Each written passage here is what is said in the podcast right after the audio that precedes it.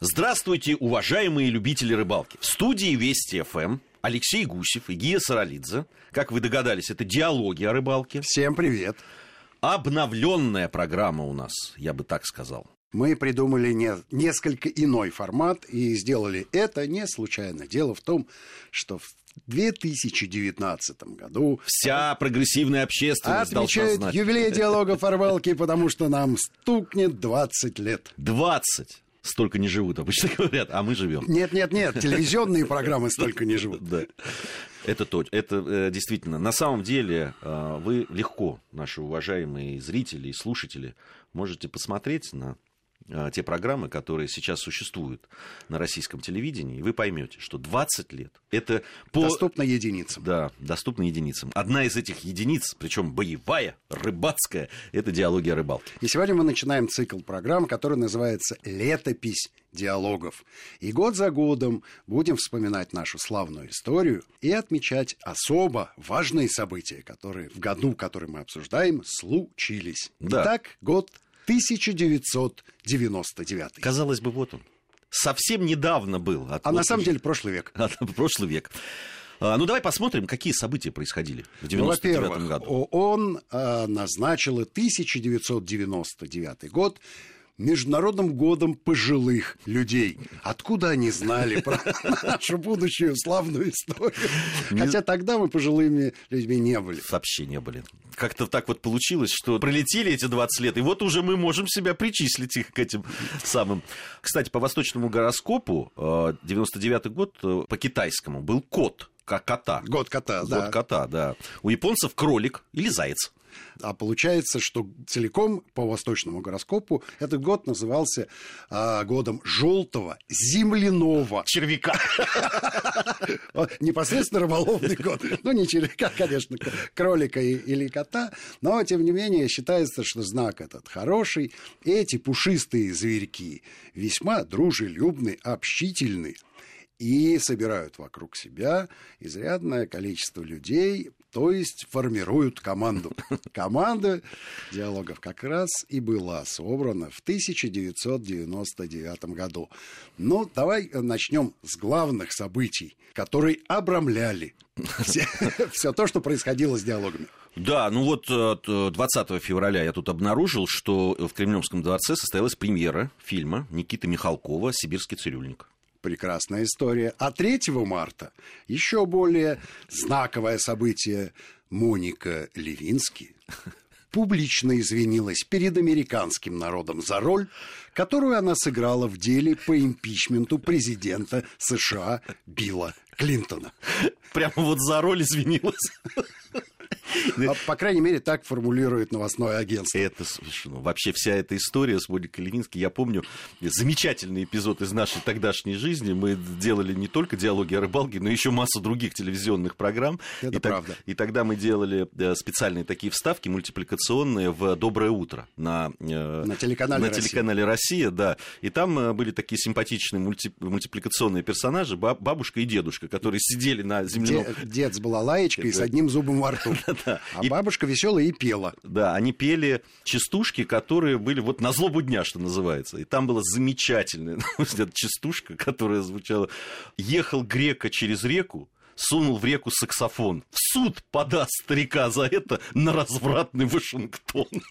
Ну вот, на злобу дня, да. Утром в газете, вечером в куплете. Да, да, да. Находились мы тогда на Шаболовке, э, если ты помнишь. И 19 марта 1999 года именно с Шаболовки проводится первая трансляция передач ITV с использованием технологии IPTV.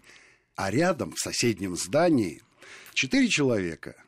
Это Георгий Тамазыч, ваш покорный слуга, э, Александр Гуревич и Иван Затевахин придумывают концепцию телепрограммы «Диалоги о рыбалке». Ты помнишь это событие? Это я хорошо все очень помню, и все эти обсуждения и так далее. Тогда не, не очень верилось, правда, во, во все. Казалось, что длительный путь э, впереди. На самом деле уже в апреле. То есть это вот случилось в марте, а в апреле случилась э, первая экспедиция. Слушай, ну мы были молодые, горячие, задорные. Слова «нет» не произносилось, ничего невозможного для нас не было. И действительно, в апреле мы отправились в первую экспедицию диалогов о рыбалке, естественно, на Нижнюю Волгу. Вы спросите, почему? А, потому что там точно есть рыба. И Б, мы неоднократно бывали там. Ну и есть еще одна важная составляющая а, которая сделала эту поездку успешной.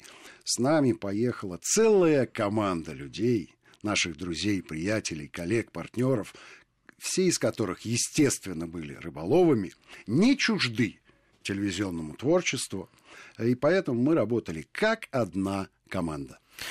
Да, кстати, такая э, с точки зрения команды. Звездный состав, я бы сказал. Звездный состав, да, тогда и Лёшка Лысенков, наш приятель, друг, да. телевизионный ведущий популярной программы «Сам себе режиссер», Стас Радзишевский. Э, э, ну, Человек, собственно, благодаря которому появилась программа да. «Диалоги о рыбалке», потому что кратенькая предыстория заключается в том, что накануне в 1998 году именно Стаса Радзишевского ты привел привел к нам на восьмой этаж шестиэтажного здания, где располагалась... Агентство печати новости, да. Где располагалась наша творческая группа, и сказал, вот этот человек очень хочет сделать программу про рыбалку и все про нее знает. Ему нужно только дать оператора и возможности монтажа. Ну, через год он оказался в составе съемочной группы, потому что за этот год э, все попытки Стаса э, сделать программу э, не увенчались успехом. То есть ну, в одиночку поднять такой проект было невозможно. Невозможно, да. Не, ну там собрались наши друзья, и Володя Перепелкин, и Паша Полянцев. Кстати, вот это отдельные совершенно люди, потому что они академики Российской Академии Рекламы. И для того, чтобы нашим зрителям и слушателям было понятно, что это за люди, они, кстати, получали призы на самых высоких фестивалях. Да, включая Канских львов. Да. да, и э, то, что людям, пожившим в то время, безусловно, запомнилось, э, Паша Полянцев – это тот самый человек, который сделал рекламу, э, когда угнали с Байконура космический корабль. Клиффорд надо было ставить. Да, да. Ну, а Вова Перепелкин вообще легендарная, конечно, личность. Банк Империал Империал. Да. Можно э, займет час перечисления Банк всех. Империал, конечно, самое знаковое, самое знаковое. событие, да, потому что это была серия, а, которую зрители ждали не как рекламный Рекламу, ролик, да. а как очередную историю, очень вкусную и хорошо сделанную. Да, с Тимуром Бекмамбетом, Вова Перепелкин, собственно, авторы этих э, рекламных роликов. Но был с нами еще и Кирилл Самоцветов, потому что Паша Полянцев работал тогда в рекламном агентстве «Бегемот», а директором и хозяином был как раз Кирилл Самоцветов. Ну и была э, целая плеяда ярких рыболовных экспертов. Да, к сожалению, некоторых уже нет с нами, да. так как Борис Борисович Кузнецов, да. Дима Чурила нашего. Угу. Великолепные рыбаки, просто которые не только умели ловить рыбу, но и еще прекрасно прекрасно об этом рассказывали, писали. Это... Согласен с тобой. Ну, еще был э, Сережа Лопатин, э, человек, который ко всему относился предельно внимательно и аккуратно. Вот это отличало его от всех остальных. Ну и надо сказать, что важным элементом нашей э, тогдашней поездки было судно «Тимофей». Это такая плавучая гостиница, человек на 12-14. Собственно говоря, команда и была сформирована таким образом, чтобы уместиться на этом Тимофее. В тесноте, и, но не в обиде. Ну, слушайте, там были прекрасные каюты, там была кают-компания, там была столовая отдельная. Ну и какое-то количество лодок рядом с этим Тимофеев, то есть, то есть э, мы все жили в этой плавучей гостинице, а э, на рыбалку разъезжались на разных лодках. Ну и э, специфика. Сразу появилась специфика. Мы взяли с собой одного оператора на 12 человек. Ну тогда камера, ты что, это же было... Бутакам, это... огромная камера. Огромная камера. Их, их... 13,5 килограммов весит а, вместе с батарейкой. А, а сколько стоило по тем временам, ну, ты вспомни. Она у нас была, так еще, еще штатив весит килограмм 6. Короче, это такая экипировка была. И вот самая, э, в общем, сложная задача э, была в логистике. Э, мы распределились на несколько групп, и каждая разъезжалась по э, зонам своего интереса. Кто-то ехал ловить сама, кто-то окуня, кто-то красноперку, кто-то щуку, а оператор один. Соответственно, надо было догадаться, как выстроить режим работы, режим перемещения оператора по этим а, объектам, где сосредоточились люди, с тем, чтобы успеть вовремя и отснять материал, полезный для программы. Напоминаю, что это был дебют. У нас не было ни одной готовой программы. Поэтому все вот так вот с колес на живую нитку э, мы пытались э, э, заснять. Как... При этом, поскольку мы все работали на телевидении, наличие одного оператора это не означало довольно популярного на сегодняшний день жанра, да, себяшка. Мы хотели, чтобы у зрителя не было ощущения того, что у нас оператор один – и поэтому Женя Макеев э, умудрялся менять ракурсы, менять точки съемок и еще везде успевать. И при этом э, глаз у него был э, заточен на природу. Да, на красивости все на, вот на эти все природные. красивости, да. Капельки. Да, родом он из Волгограда, и, в общем, для него Нижняя Волга – это дом родной, и поэтому на своим наметанным глазом вот он э, такие красивые виды успевал еще снимать. Ну, а дальше, когда мы втянулись в процесс, э, мы были там э, чуть больше недели, и каждый день ставили перед собой очередную задачу. Начну я с э, того, что без курьезов не обошлось. При этом были курьезы печальные, были смешные, а были обидные. И я сейчас расскажу об одном эпизоде, который стал практически визитной карточкой – этой поездки и вообще диалогов о рыбалке, когда мы с оператором Женей Макеевой уехали от Стаса Радишевского, половив щуку, и приехали проверить, э, как происходят дела на Самовье яме, где стояло две лодки э, с нашими товарищами. Мы высадились на противоположный берег. Ну, не стоять же мне просто так. И вот я эту щучью снасть закинул в омут, получил поклевку, 15 минут борьбы, леска обрывается. И э, со спины... и, счаст... и счастливый рыболов удаляется. Да, там этот замечательный кадр. По спине видно, По спине как видно, ты да. Ну, кстати, ты помнишь, какая первая программа была? Да, конечно, это красноперка. Красноперка. Красноперка. Я могу тебе сказать следующую вещь. Такое большое количество народа, несмотря на то, что оператор у нас э, один, способствовало в целом успеху э, этой экспедиции. Мы же из нее привезли четыре полноценных программы, они были интересные, они э, получили отклик у зрителей, а, потому что сделаны были э, весьма добротно. И э, когда ты выезжаешь на акваторию на нескольких лодках и пытаешься поймать рыбу разными способами, и оператор видит э, всю картинку, то, конечно, коэффициент полезного действия существенно возрастает. Ты же помнишь, что мы ловили окуня, ловили красноперку и ту, и другую двумя э, способами. То есть с помощью спиннинга и с помощью обычной маховой удочки. Поэтому появлялось такое разнообразие, да, диапазон возможностей. А э, естественно, как и любому рыболову, э, героем в кадре хотелось быть, ну, просто такие батыры. Пришли и завалили вот таких окуней, вот таких щук. Хотя мы же прекрасно отдаем себе отчет в том, что на рыбалке такого не происходит. А поскольку программа у нас носит документальный характер, то не следует ждать, что мы каждые две минуты вытаскиваем трофей, все время повышая планку. Но это же было не так, согласись. Поэтому мы приняли за правило выезжать на акваторию все-таки с каким-то многочисленным коллективом для того, чтобы иметь больше возможностей по поимке рыбы. Да, в общем-то, и по подходу к рыбалке тоже. Каждый человек индивидуален, и мы не раз... У каждого это. рыбалка своя. Рыбалка у каждого своя. Это мудрейшая фраза.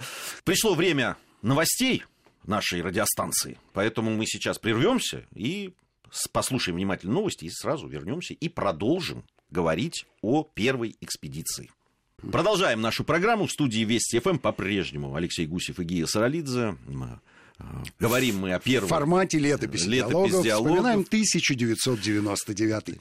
Когда я уходил, и по спине было видно, как мне обидно. Но я понимаю, что пропал волшебный эпизод. Волшебный... Сама же надо было достать. Выяснилось, что он ценен ровно тем, что сом остался это а, правда. в родной стихии. На мой взгляд, это вообще первый случай, первый эпизод, который нам показал, что рыбалка, ну то есть съемки программы о рыбалке, это вовсе не не количество, не рыбы, количество да? успех в другом заключается. Абсолютно. И мы потом долго-долго в этом убеждались и, и постепенно превращали программу в то, вот, что э, э, сейчас. На самом деле вот эти все эпизоды яркие, когда, казалось бы, нет рыбы, нет поклевок, и вдруг получается отличная программа. И этот эпизод я до сих в общем, пор... Первый исход рыбы, а не без сарказма.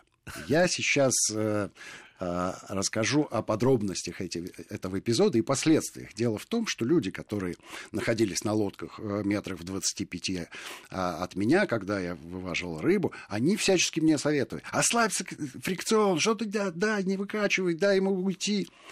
Человек, который громче всех кричал, вошел в историю диалогов с первой поломкой спиннинга.